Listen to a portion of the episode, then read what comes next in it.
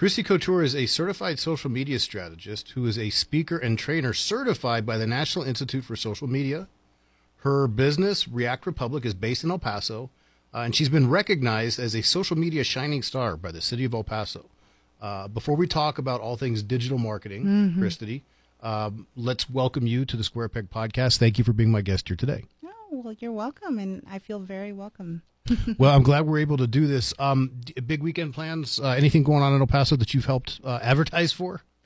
Oh, my gosh. This weekend, I am hunkered down in my office, and I'm working on a website. I wish I could say that there's something amazing happening this weekend that I know a whole lot about, but most of the folks that I work with, they schedule ahead of time. So I could tell you that next week, uh, I've got the Vado uh, monster truck Nitro must monster trucks coming into the speedway at the Vado, um, the Vado Speedway. Yes. Wow, I didn't know that they. I didn't know that it was big enough to accommodate. Yes. So they've got a few. Um, they're special monster trucks. They're not the ones that you might see with the official monster truck. Not the full size ones that would probably would require a full stadium. I know the, I know the Sun Bowl hosts that. Right, and that was another one of my clients too, uh, about a month back, uh, and that was really fun to go to. So. Yet another niche that I don't, I didn't realize that I would get into is monster trucks. But yeah, next week there's a really great event happening. Well, that is awesome. Now you are from Segundo Barrio, yeah. which is a very, I don't say famous, but historic neighborhood mm-hmm. in El Paso. Mm-hmm. Um, I actually have a long family history in El Paso. My mother's from El Paso. Uh, my grandmother's family arrived there probably uh, eighteen eighties. Wow. Um, but my mother uh, hasn't lived there since nineteen sixty. My grandparents oh. moved in the mid eighties, but you know, here I come down to the Southwest. In any case, uh, given my long history with El Paso, and I, I was just down there the other day doing mm-hmm. some work, um, I don't actually don't know much about the Segundo Barrio other than the fact that it's very historic and very well mm-hmm. uh, well known for my listeners and, and for me. Mm-hmm. What what's the story? What what is Segundo Barrio, and why is it such a big uh, and special part of, of El Paso? Well, it's special in a lot of different ways. There's negative and there's positive. The negative side of it, which we people who have grown up in Segundo Barrio, I would say, have always turned it into a positive. They're always prideful of coming from there because it is a very impoverished uh, neighborhood. It's one of the poorest zip codes in the United States. Um, and at the same time, and back in the early nineties, I would say, it was there were a lot of crime. It's right next to the border. I mean, feet away from the border. So I know that when I was growing up, there were a lot of times that you know, dozens of immigrants would just come over, just walk literally through, you know, the dry part of the river, and that's it. You know, now there's a, a wall there. There wasn't a wall there when I was a little girl. And, um, you know, Border Patrol back then, it was I N S, you know, would you know, definitely um, drive around, you know, brandish their guns, yell at migrants, things like that. And that's stuff that I would see when I was really, really little. Um, But the reason why I think a lot of people, like like myself, are really prideful about coming from Segundo is that, um, you know, they're very humble beginnings, but they also prime you to want more for yourself, but never forget where you're from. Now, you had uh, a pretty challenging, if if you will, uh, growing up period. Mm-hmm. You had experienced some things that nobody really wants to experience. I think you mentioned being in the foster care system. Mm-hmm. Talk a little bit about your growing up and what, what family was like. I mean, did you, you obviously have some sort of family. What was the structure? Mm-hmm. Um, yeah. Well, you know, it wasn't until maybe this year that I really started embracing it and kind of talking about um, my up- upbringing uh, professionally, because it's always something that I kind of wanted to hide, you know. Um When my grandmother passed away, I was nine years old, and I grew up with her exclusively.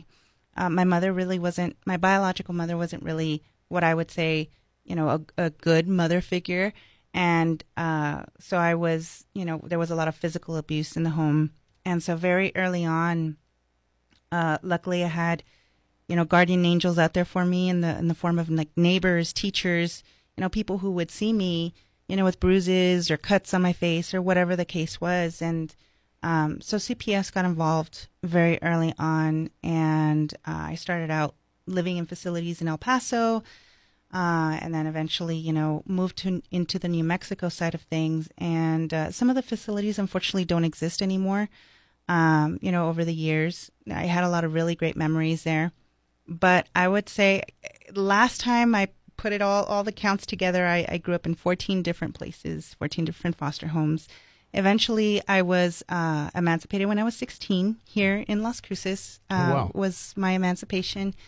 Um, and uh, life got a lot better after that, honestly, you know. Now, I find that very interesting. Now, you mentioned Child Protective Services. Mm-hmm. I, uh, you know what I do for a living? I'm a detective here locally, and a lot of the cases I work do involve children uh, mm. as victims.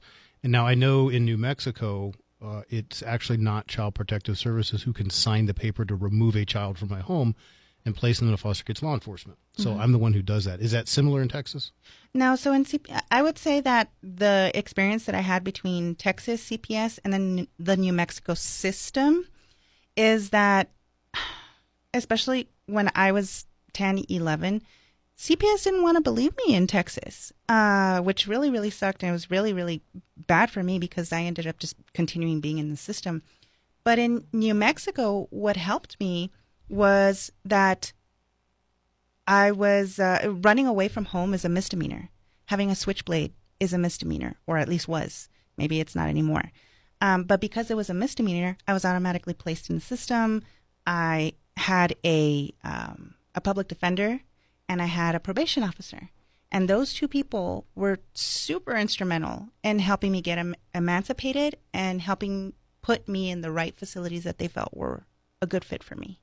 Well, it obviously worked out well for mm-hmm. you. Now, just to get an idea of, you know, I'm I'm almost fifty years old. Mm-hmm. So when I was growing up, there was no, obviously no social media. How old are you? Right now, I'm thirty-six. Okay, so you probably as a teenager had social media?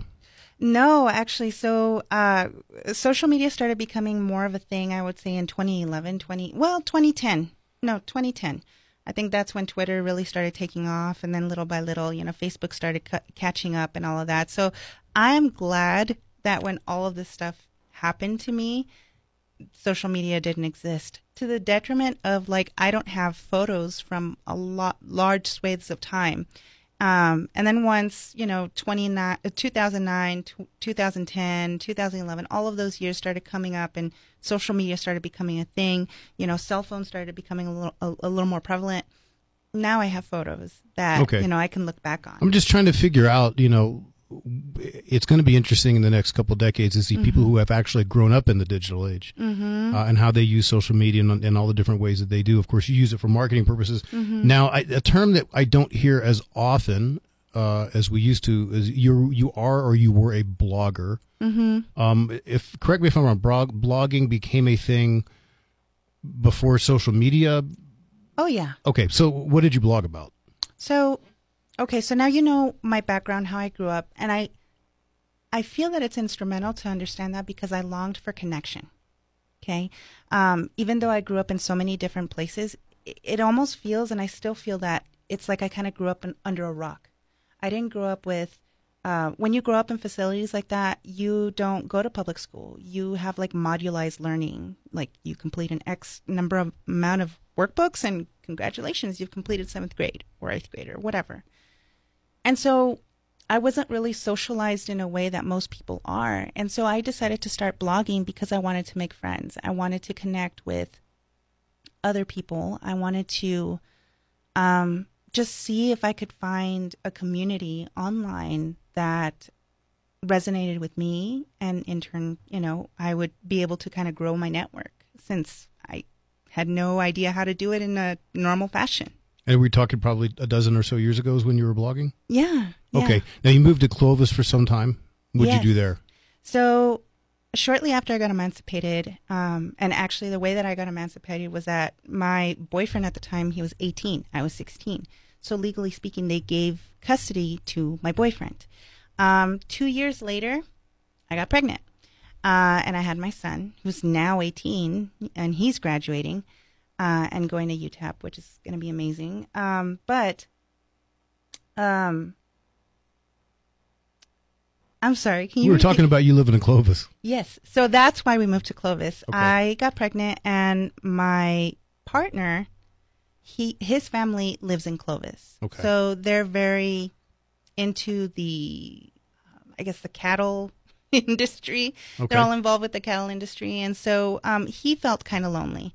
And he's like, you know what, you know, let's move to Clovis. There's a university there. It's E N M U. You could, you know, transfer your college credits over there, you know. And I did. I moved to, to Clovis. Um, I didn't want to originally, but I wanted to do what was, I felt, a good decision for me, my child, and our family to kind of stick together and grow and, and all of that.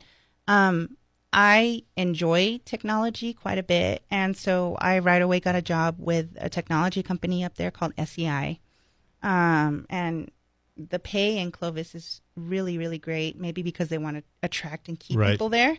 Um, but not, not exactly a high, like a destination for a lot of people. No, not at all. And so uh, after four years of living there, I had had enough. And of course, when you start a relationship so young, you know, you end up kind of growing apart, becoming different people. And so we separated. I came back to El Paso. Um, I, it was, it was a choice at that point that, you know, I was even, I was between going to Taos, New Mexico, or going to El Paso. And because it didn't matter where I was going to go, I didn't have family, I didn't have friends, I didn't have anybody to go to. So it's whether, like, do I want to have this adventurous life in Taos, which is very expensive, of course. I can imagine. Well, you know, or do I want to kind of go back to fam- familiarity and, you know, maybe relive some some memories, that some good memories that I had growing up in El Paso. Now, you, when you did go back to El Paso in twenty twelve, mm-hmm. you started working for what's called Visit El Paso. I'm going to go out on a limb and mm-hmm. say it's probably like the Las Cruces Convention and Visitors Bureau, almost like a, a what do you call, what's the word I'm looking for, a Chamber of Commerce, or uh, trying to bring businesses and events to El Paso. Exactly. So Visit El Paso is a, I don't want to get too technical and too boring here, but uh, Visit El Paso is a branch of Destination El Paso. Destination El Paso is um, uh, a destination marketing organization, uh, and they're also an event marketing organization. That's El Paso Live. That's the other branch of Destination El Paso. And so at the time, those branches weren't very well defined. And so I did social media for everything, for Visit El Paso and for El Paso Live. Mm-hmm. Now, of course, uh, you know, we talked a little bit before we got started, because of what you were doing for Visit El Paso, that's probably how uh, you, maybe not at the time, but doing that type of work is how you get a, introduced to my friend and a, for, a former guest on the show, Eddie Morelos, mm-hmm. who is the media director for the uh, Tony the Tiger Sun Bowl, yeah. or the Sun Bowl Association, I'm sorry. Mm-hmm. Um, in any case, you do you have a social media, you are a social media strategist, mm-hmm. certified as an instructor through the National Institute for Social Media. Mm-hmm. Didn't know something like that existed. But can you talk about the training and what it entails and how, how you actually apply for this certification? Sure. Well, um, as I've explained, my whole, you know, life story leading up to Visit El Paso, I didn't end up getting, I did not end up getting my uh, college degree. So I was looking for ways to raise my, not only my formal education, but also Um, giving myself some clout, you know, because I, even though I loved working at Destination El Paso, I expected that, you know, obviously you want your career to grow. And I knew that at Visit El Paso at the time, there was no space for me to grow. Um, so I wanted to do uh, whatever I could to increase my knowledge and uh, maybe even get connected with other companies that were looking for social media strategists. Uh, so I did some research. I found N I S M. Um, and interestingly enough, they were offering a scholarship at the time. And so I applied for the scholarship uh, with N I S M, and I got it. And uh, I got the certification. It's what I love about N I S M is that it's a whole, it's, it's a whole organized process from strategy to measurement to everything in between, um, that teaches you how to actually put together a social media strategy. The detriment of N I S M is that they, they don't necessarily teach the hands-on process, like how to run a Facebook ad or how to actually create content, how to create a reel, things like that. Those are all things that I was still left on my own to to to do, and I've done. Um, but yes, it is an application process. If you're interested in finding out about N I S M now, you can go to N I S M online dot org and uh, look at the requirements. Usually you've got to have at least two years of college education, which I did, um, or some experience in managing social media accounts so that you know what you're getting into before you start, you know, from scratch. Now, is there a physical camp, physical campus, or is this all on, online training? It's online training, but um, there are different instructors around the United States who do um, in-person training. I know I did some sessions in El Paso. I've done two so far, um, and they were really fun to do. Uh, the school itself, I know, is in Minnesota. They do slash don't have a physical presence. They have partnered up with a couple of universities up there where you can. Let's say that you're taking a marketing course or you're you're going for a marketing degree. The N I S M curriculum has been folded into those universities' uh, uh, degree plans. Okay, so it's around that same time in twenty twelve, you actually volunteered uh, to work for the campaign for, for Beto O'Rourke, mm-hmm. who later on in twenty twenty, we know he ran uh, unsuccessfully uh, for governor mm-hmm. of Texas. Before that, in twenty sixteen or twenty eighteen, he ran against Ted Cruz. But he was a, a House of Representatives, mm-hmm. uh, congressman from, from one of El Paso's districts. Mm-hmm. What did you do? What kind of work did you do for him in twenty twelve? So if we could take a step back before Visit El Paso, um, I moved to El Paso not having a job that I could ease into, right? And so I came from the place, and some people will disagree with me, but I came from a place where, like, well, unfortunately, I'm going to have to do a lot of free work in order to get exposure, in order to meet the right people. And I knew that. So I started writing for El Paso Times. I started writing for a magazine called Fusion Magazine. I started ri- writing for the Incorporated. I started writing wherever I could because at the time, remember, I used to blog quite a bit. Writing was one of my strong points. Now, not so much. I, I wouldn't say that I've I've done any quality writing anytime recently, but um, I got a lot of attention, and I one of the things that I was talented at doing at the time was being able to contact people that seem inaccessible and getting access to them without having ever met them before. Um, one of the other interviews that I had gotten was with Paul Foster. Um, never met the guy before, and right when I was going to do the interview with him, I got so nervous because I just the enormity of understanding who I was going to interview at the time just kind of hit me. The best part of working with, so that's how I worked with um, Beto O'Rourke. I just reached out to his office. I said, hey, you know, I'm I'm writing an article for Fusion Magazine. Um, you know, he's a, a con- uh, he's a city councilman at the time, and he's running for Congress. You know, we just want to kind of understand who he is. You know, do a do a piece on him, and you know, we hit it off really well. And from there, I was like, you know what? I really like this guy. Um, I'm going to volunteer for his uh, campaign. And I would volunteer in different uh, ways. And then eventually I started putting together like some of his social posts, some of his events, things like that. I started to get more and more involved with the campaign. And he was very instrumental in actually landing me that job at Visit El Paso. He wrote a letter of recommendation when he had already been elected to Congress, and I was basically a shoo-in at that point. Um, I remember having my interview with Visit El Paso, and to my own merit, I did work very hard to get that interview with Visit El Paso. I even put together a case study on, you know, how the city's being marketed at that time, what could be done better, but the reference letter is kind of what really pushed the needle for me. Um, and uh, and so that's the sequence of how I first started working with Beto O'Rourke, and then I started working with Visit El Paso. No, your business, React Republic, mm-hmm. um, your digital marketing company, mm-hmm. you actually worked for the twenty twenty Beto O'Rourke campaign. I did. I did a couple of different campaigns, uh, and this was a long time ago. What did I do, if I can recall? I did some photos. I did photos at the events. I know I put together a event uh, downtown where we had different musicians and artists sort of come together and try to do a fundraiser uh, for his campaign. Um, so it was just here and there. I wasn't fully involved and invested in his campaign, but, you know, one of his campaign managers would reach out to me saying, hey, can you come and take pictures of this event? Hey, can you live post for this?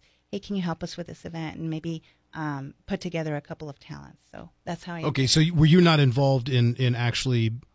A, a social media strategy for his, his campaign? No, not for no, not at that level. Not at that level. Mm-hmm. Um, how do you?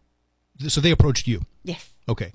So now they approached you. Do you, in the business that you're in, what is what are the ethical considerations when you're approached by somebody? Um, are you going to work for somebody who you don't agree with? If the, I mean, what? How does that? A business is business. Everybody needs to make a living. But then, you know, we all have our own ideologies and people we vote for. How does that all factor into whether or not you decide to, to do the work? Uh, if, if it's a, if it's somebody running for public office? Well, I feel that I'm, I feel that I'm pretty professional. And at the end of the day, it's about treating the client with respect and treating the client like a client. I don't let my personal feelings get in the way. Um, I would say that I'm firmly in the middle.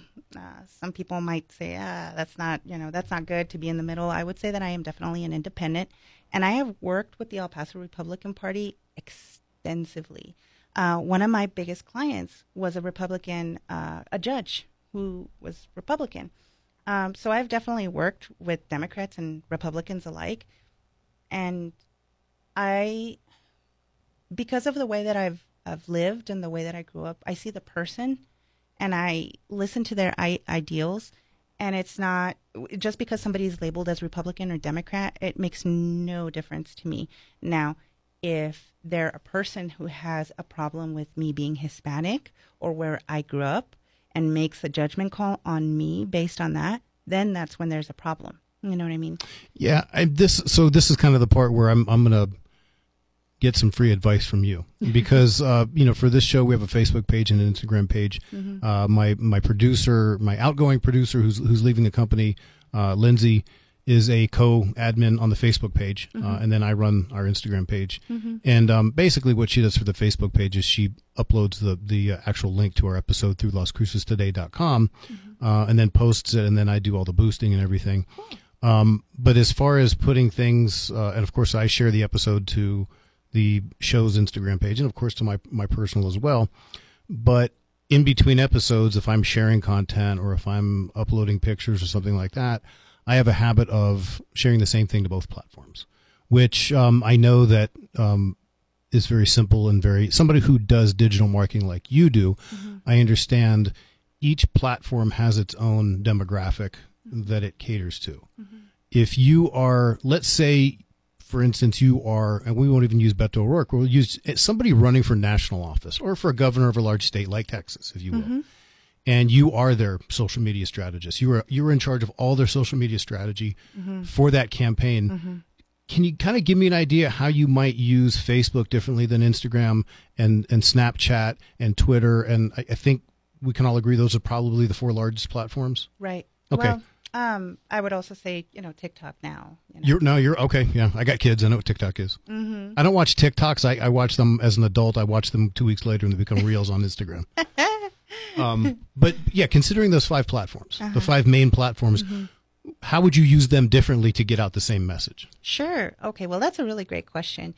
Uh, and there's nothing wrong with you posting the same graphic or the same photo to both platforms. Nothing wrong at all with that. Uh, The thing is, is that Facebook, in my opinion, is if you are posting to a business account, the only way you're going to get any reach or attention on any of the, your posts is with an ad, with some sort of monetary value associated with that post. Um, so if you're posting to Facebook regularly and you're posting the same thing to Instagram to Facebook, you're more than likely going to notice that there's really no likes on your Facebook posts. But if you do boost it and it and the post is good enough as well, the content, the the the photo, the caption, the call to action, all that stuff, and, and you put money on top of a Facebook post, that's going to do really well. On the other side, for Instagram, right now they're very, very focused on, on video. In the last couple of weeks, they've kind of reverted their decision slightly and are putting more emphasis again on, you know, photo and graphic posts, which is nice. But at the end of the day, you really want to create a video instead. So the same, let's say that you, you created a graphic post that you posted to Instagram and Facebook. All right, good. And let's say that you've got that graphic on Facebook. It's doing really well. And you've added some, some, uh, some money to that post.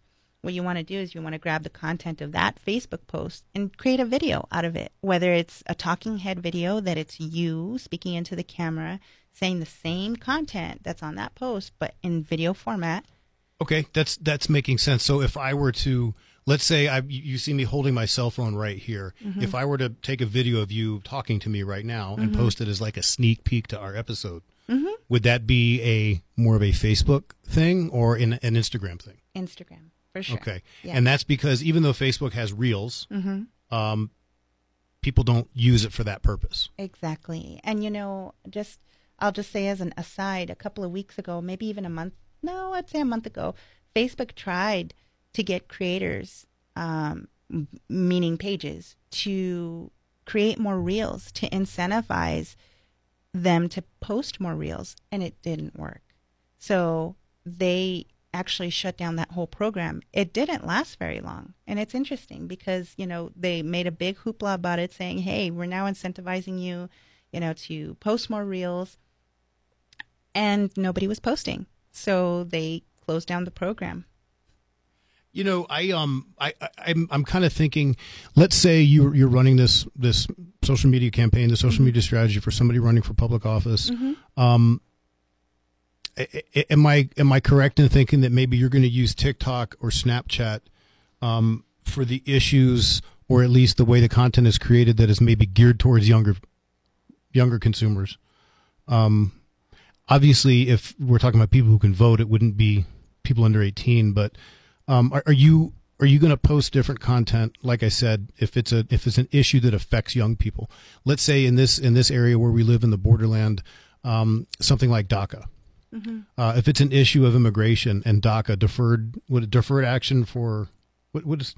Oh, you're you're going to need to school me on that one. Well, it's it's a, the program for, for people who children who were brought over by parents on, right. and entered the United States mm-hmm. undocumented, mm-hmm. um, and there was a, a a program that they could stay and basically have a path to citizenship, or at least the past illegal status. Yes. Um, let's say you were reaching out to people mm-hmm. uh, on that issue mm-hmm. who were directly who could be recipients. Mm-hmm.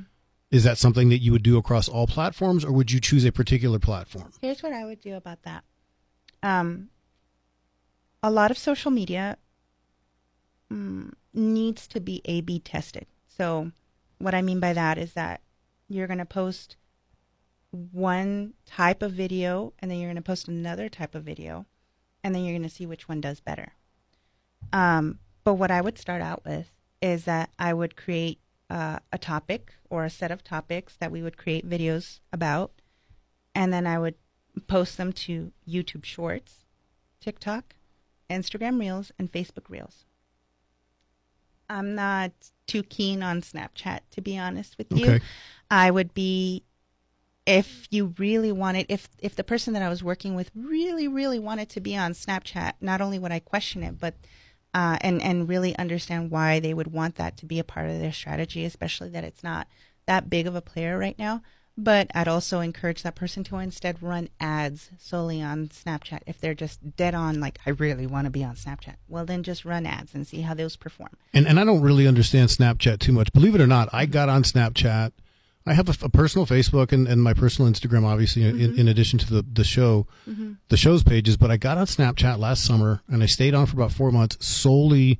And for me, I mean, I, you know, I'm, I'm in my fiftieth trip around the sun. Mm-hmm. Um, for me, it was solely for the purpose of learning that platform, because mm-hmm. sometimes mm-hmm. when I do investigations mm-hmm. that involve kids using that, uh, there's a lot of sexploitation mm-hmm. and a lot of um, Uh, blackmail and extortion uh, mm-hmm. that goes on mm-hmm. using social media apps. So I actually used it for four months just to learn how to use it, and then mm-hmm. I got rid of it. Mm-hmm. Now, um, man, I, I just thought of something that I, I'm having a hard time remembering what it was. I was going to um, – mm-hmm. oh, I, I know what it is. You talked earlier about boosting, mm-hmm. um, which I do. I boost each and every episode. Mm-hmm. And, um, man, it's kind of hilarious how some of this works.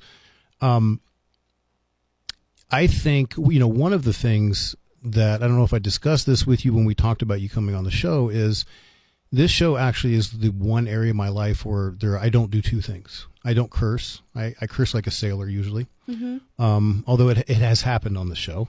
Okay. Um, but I do have people my, my dad's age, uh, relatives, uh, you know, in their seventies and eighties who I do not want to turn off, and I want to keep them engaged. Mm-hmm. Uh, and they get turned off by that kind of by that kind of uh, language.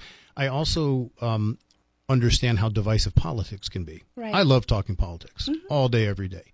Don't do it on the show. I think, you know, because it was part of our conversation, mm-hmm. I think, you know, you said the words Democrat and Republican a couple mm-hmm. times. I think in this is my fifty-ninth episode. It's probably been said more in, you know, a couple of sentences by you than it has in uh, fifty-eight other episodes. But the interesting thing about boosted episodes was a couple of episodes ago, I inter- uh, interviewed my friend Ted Hopkins, who's a lieutenant with the United States Capitol Police Department. Mm-hmm. Uh, the interview was about sixty-one minutes long. You did not hear the words Democrat or Republican, Biden or Trump, stop the steal, big lie. Mm-hmm. You didn't hear any of those things. I boosted that episode and we got over eleven hundred reactions, mm-hmm. likes, loves, laughs, whatevers, um, something like five hundred comments. And you want to talk about the loons coming out. Um, mm. People who obviously didn't listen to the episode. Mm-hmm. And at the end of the day, one of the things I choose when I boost an episode is get more engagement. Yeah, because the more engagement you get, the more people are going to see it. And mm-hmm. that's the whole point. Mm-hmm. Um, but another thing that I have run into is people get, and I don't quite understand why, people get awfully annoyed seeing sponsored ads in their feed. Mm-hmm. It, it's not a huge thing. Is that something you've run into? Is that a consideration when you come up with a social media strategy is, okay, you want visibility and you want people to interact with the post, but are we going to turn people off? I love the story that you just told because there are two different types of um, advertising. So there's boosting a post, right? And then there's adding uh, money to a post or, or creating an ad from a post. So the only way that an end user is going to get upset or annoyed about seeing a sponsored post in their timeline is if it's not relevant to them. So that's why I always recommend, sure, boosting's great, but I recommend running an ad instead because then you're able to, in the process of creating that ad, you're able to choose a target audience and be a little bit more choosy about who you're sending this sponsored post to or you're serving this sponsored post to. And if you you don't want to be too choosy because then you're going to kill your, your, your budget, but if you narrow it down just a smidge, then that ad is going to be more relevant to that person. And there's nobody that's going to be, well, there's likely nobody who's going to be annoyed about seeing that post on their timeline. Whereas with a boosted post, you're just boosting to everybody. You're not really um, getting, you're not really narrowing your target audience, right? And, well, usually at Facebook do that. Well, you would hope that they would pick the right people. And they kind of, you know, they just kind of assume. Like, you want to hear an even funnier story. We talked, you know, before, again, before you went on air about some of the episodes of mine you listened to, the most recent episode with the black belt lawyer, Adam mm-hmm. Oakey. Mm-hmm. I don't know if it's because I liked or laughed at, at a, at a, at a meme that I saw somewhere, but you know, Adam Oakey is the, is, was featured on Vice T V's I Was a Teenage Felon. He grew up in the streets. Mm-hmm. He robbed drug dealers. Mm-hmm. He was a professional fighter mm-hmm. and now he's a lawyer. Mm-hmm. Um, I boosted that post, and I don't think I did anything different than normal, but I think we have over three hundred reactions, likes, and loves to that post. ninety percent of them are gay men. Don't Adam's not gay. He's got a wife and five children. There was nothing in the episode that was anything L G B T Q oriented, but for, for whatever reason, um, and I'm trying to, did, did I like a joke or did I like a meme that somebody sent? I have no idea. Did I do it from the page's account? Like, that is the absolutely the weirdest thing. And it's funny you mentioned, again, I'm glad I have you here to pick your brain for free. Um, almost all of my, I, like probably ninety-nine percent of my boosted posts have been for episodes. Mm-hmm. Uh, but I think after season three or season two, I forget, about a year and a half ago, I actually took out an ad. Mm-hmm. Basically, and I called it, this is an open casting call. This is the description of my show. Do you have what you think I'm looking for? And I actually got some fantastic guests that way. Now, I want to move on, and this may be obvious. You may have even covered some of this, but in the probably ten years you've been doing this professionally, mm-hmm. how has social media changed? I think it's had ebbs and flows. Um, I really like the way things are going now in terms of TikTok. I know you said that you don't spend a whole lot of TikTok, uh, a whole lot of time on TikTok, but I would really encourage you, you, you do. Um, and make sure that you watch the kind of content that you do like watching. It'll the algorithm is amazing on TikTok. I'll, I'll say that. Um, but I think that it's changing. Social media is changing in a positive way in that TikTok is a major player of showing the world the way that it really is.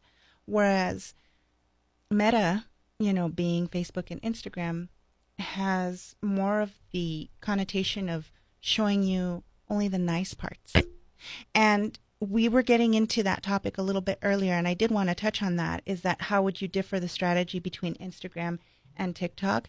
Is that it, for especially for a government official, I would say that TikTok is definitely the place where you can truly be yourself.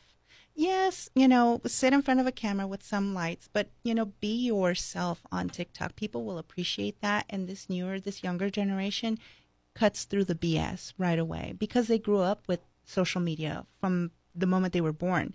So they were indoctrinated in the sense of, like, we know what Instagram and Facebook is like, and we don't want that because that's a fake way of living. These Instagram influencers are very, very highly curated. They're very Photoshopped. They're very fake. Uh, and Instagram rewards that behavior. The more aesthetic your Instagram looks, the more, you know, on topic, very edited cuts, things like that, they'll promote that. You'll see that on your Discover feed right away. Whereas on TikTok, you're going to see a woman, a housewife with her rollers on, but talking about something real. And people will resonate with that more than what they'll see on Instagram with an influencer who's perfectly make-upped and has the latest fashions. We, we have so much. Uh, you're just kind of opening. We're getting to a point where I'm opening up Pandora's box, um, and I want to kind of keep a lot of these things in my head. I do have um, a question about, when it, again, along the lines of using different platforms, mm-hmm. um, you're from Segundo Barrio. Mm-hmm. I'm going to assume you speak Spanish. Yes. Um We in the borderland have, you know, Anglo-Hispanic populations. How would your message for the same point you're trying to get across, or the same product you're trying to advertise, or the same politician who's running for public office and the message they're trying to send? It, I'm going to assume there will be a difference. Okay, mm-hmm. Question number one. Is there a difference between how you market something to English language end users versus Spanish language end users? And if that's the case, how might that be different? Oh, absolutely. So um, at one point in my career, I did social media for a a traffic app. I don't think they're around anymore. The name of the app was Metropia. Uh, and part of their strategy was to target Spanish speakers that were coming across the border from Juarez because they needed a traffic app, right? To And really anybody in El Paso would want to have a traffic app. This was before Waze was uh, more popular. So well, I had some ads and I had some content that was in Spanish that targeted people that had a Spanish setting on their social media or that were predominantly Spanish speakers. And then, of course, I had an ad set that was English for English-speaking um, drivers. And the Spanish ads outperformed the English ads vastly, like by three hundred percent. And when you say outperform, I'm assuming you're doing like a a per capita, if you will, the mm-hmm. number of Spanish speakers versus the number of English speakers, or is that what you mean?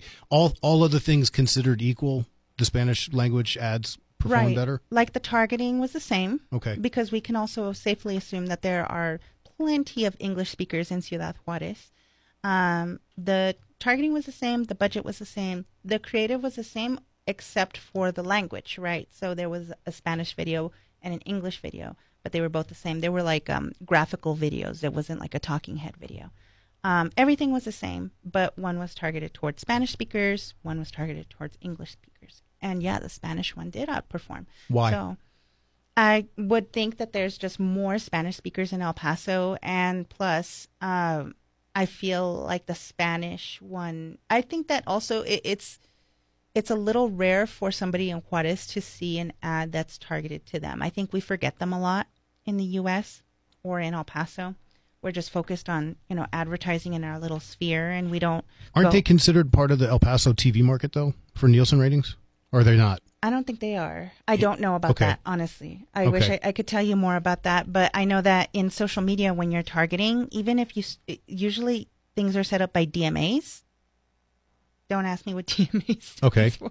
Demographic, something, I don't, know, it, I don't know. Yeah, um, but El Paso's D M A includes Las Cruces. It does not include Ciudad Juarez. And okay. when you're targeting on Facebook and Instagram, you can target Ciudad Juarez separately from El Paso. You know, I th- actually think I've used that term. I, my my my father-in-law was a meteorologist. His wife uh, uh, was in the, the management side of news uh, and actually has worked worked locally here. I think it was through them I might have used heard that term, having to do with T V markets. Mm-hmm. Now, I follow our Las Cruces mayor, Ken Miyagashima, on Facebook, and it was just last week, I think, he put out a poll wanting to know who still uses um, a Yellow Pages. And oh. I was I was kind of dumbfounded because I'm like, I didn't know wow. those things still existed. Yeah. Now, maybe you can answer this and maybe you can't because uh, maybe you may not have been in marketing long enough um, to have covered both eras. But if you can, to the extent that you can, how how is digital marketing different? And I'm going to assume better than print. Um, you know, the days bef- before the internet, before social media, before the, there's a whole, I would imagine there's a, a million times better reach. Mm-hmm. Um, but I, any differences that you can think of between the old style, you know, buying an ad in the, in the Yellow Pages and the mm-hmm. local white pages or, mm-hmm. or whatever it is versus mm-hmm. being able to buy something on social media? Mm-hmm. That's a wonderful question. So a big part of my life right now is that I also work with iHeartMedia. Um, and I started working with iHeart about a year ago, and iHeart is all about digital media, right? So I am, well, quote unquote, a marketing specialist, but really that's just an account executive, um, a salesperson, if you will. And so I sell streaming podcast ads. I sell um, digital video.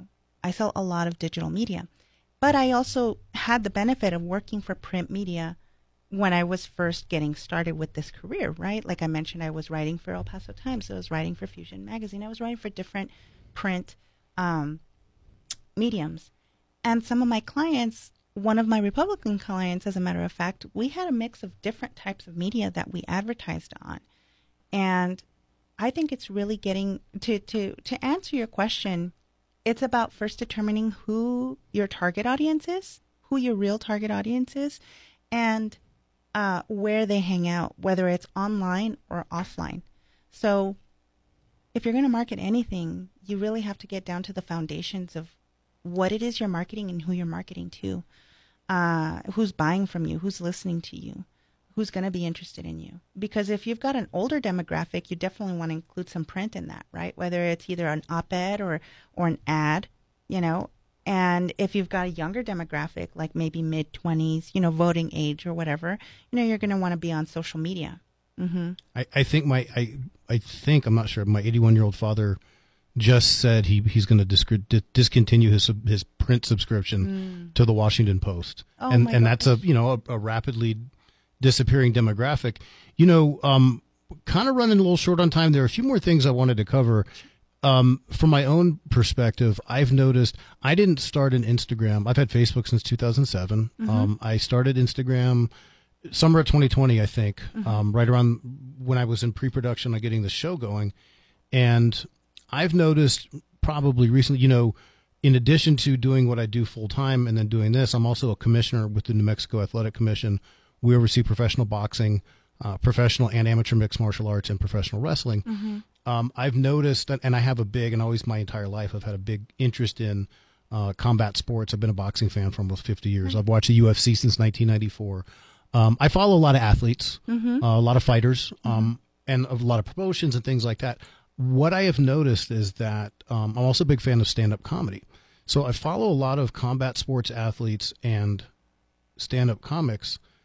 Almost ninety percent of the ones that I follow, I follow on Instagram and not Facebook. Yeah. Tell me why that is. Well, because Facebook lowers the reach of those fan pages that you probably have liked, but you just don't see on your feed. Um, and I really think that Facebook proper, their algorithm just sucks, you know? Um, back when I was doing social media for Visit El Paso, I know that our reach was, the standard page reach was about ten to between two and ten percent, meaning that only two to ten percent of those fan the, the fans for that page are ever going to see any of those posts. And the same can be said now. I mean, I like tons of pages, but I never see any of their posts in my feed. I see sponsored posts and I see my friends' posts, and I don't even see all my friends' posts. I'll only see like, I don't know, maybe twenty to thirty percent of them. The ones you interact with most, right? Right. Okay. Right, right. So you actually have to make a concerted effort to go through your friends list and see, oh, I haven't heard from him in a while. Let's see what he's up to. Or go through your fan, the, the pages that you like and see which ones, hey, I haven't heard or seen anything from them. I'm going to click on their page and see what they've posted. Whereas on Instagram, um, you know, and there's a lot of changes happening in Instagram. There was a chronological feed before, which people really loved, where it didn't matter who you were friends with or who you added to your page or who you were following. Um, you would be able to see all of the posts in a chronological format. Now they've changed the algorithm and continuously change it. So even then, you're not going to see all of the pages and all of the friends that you've liked on or that you're following on Instagram. Um, but it, the, the reach is just going to be so much more, so much less on Facebook than on Instagram. Kind of to keep a little bit along the same the same track, when it comes to uh, artists, mm-hmm. whether they're, you know, maybe an athlete, but, but artists like comedians, musicians, uh, actors, at what point or at what level um, or, or point in somebody's career does the athlete or the artist give up personal control of their social media accounts and give it over to a manager? Oh, that's a really good question, actually. Um, and so I would say that's almost going to be very early on, at the point where, like, I'm about to relinquish all kinds of access to to my own social media manager, which I never thought in in a million years I would have to do. But it just becomes to the point where you just get so busy. Like, I would rather focus on my clients' accounts than ever my account. And I hate being on video. I really do. Um, and But you didn't say no to me videotaping it, so I like that. Thank you. I know. No, I know. Uh, but I, I hate being on video because it just never turns out. And I've recorded, I have tons of video that I've recorded, and I'm just like, oh, I hate the way I move my lips, and I hate the way my teeth look and all of that. I think you're human. Yeah, thanks for that. But, you know, I, I do get really busy, and just like an athlete would get really busy, you know, at some point they're just going to be like, you know what, this isn't a good use of my time to be posting on my social media, because my time is better spent training, or better spent with my family, or better spent um, learning something new, or work, making money, you know. And even though social media can make you money, obviously, you know, if you're posting um, consecutively, things like that, there's not, there's usually not a hard R O I, especially for return R O I on investment. Is, okay, thank you. So, apologize about that. Um, there's not a hard return on investment on saying, hey, Ronda Rousey, you created this reel, and that created, I don't know, that created somebody that bought a, fa- a new fan that's purchased a T-shirt. You know, that it doesn't usually work that way, unless, of course, Ronda Rousey posts an Instagram reel about her T-shirts and then boosts that, and then is able to see how many conversions, which are purchases, were a result of that particular reel. That's the only way you're going to get that number. So that's my answer, is if it's not worth your time in terms of money, hand it over to someone else. I want to wrap up with one, one idea that we touched on before and kind of take it into the future here. You talked about people have noticed that Facebook and especially Instagram are kind of fake.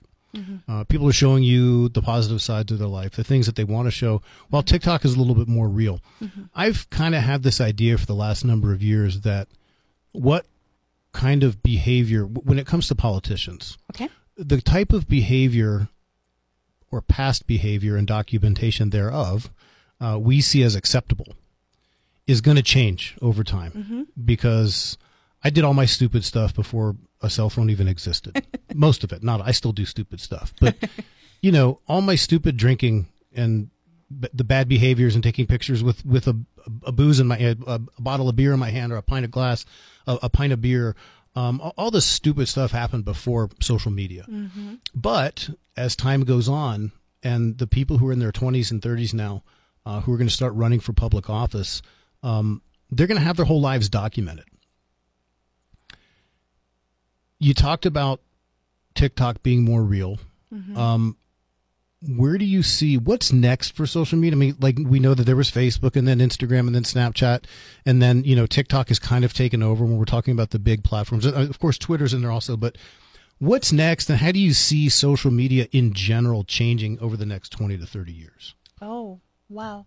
Um, well, if trends were to show the future, so my son's eighteen and he's grown up with social media his whole life. Not that he was on social media his whole life, but I would post about him, things like that.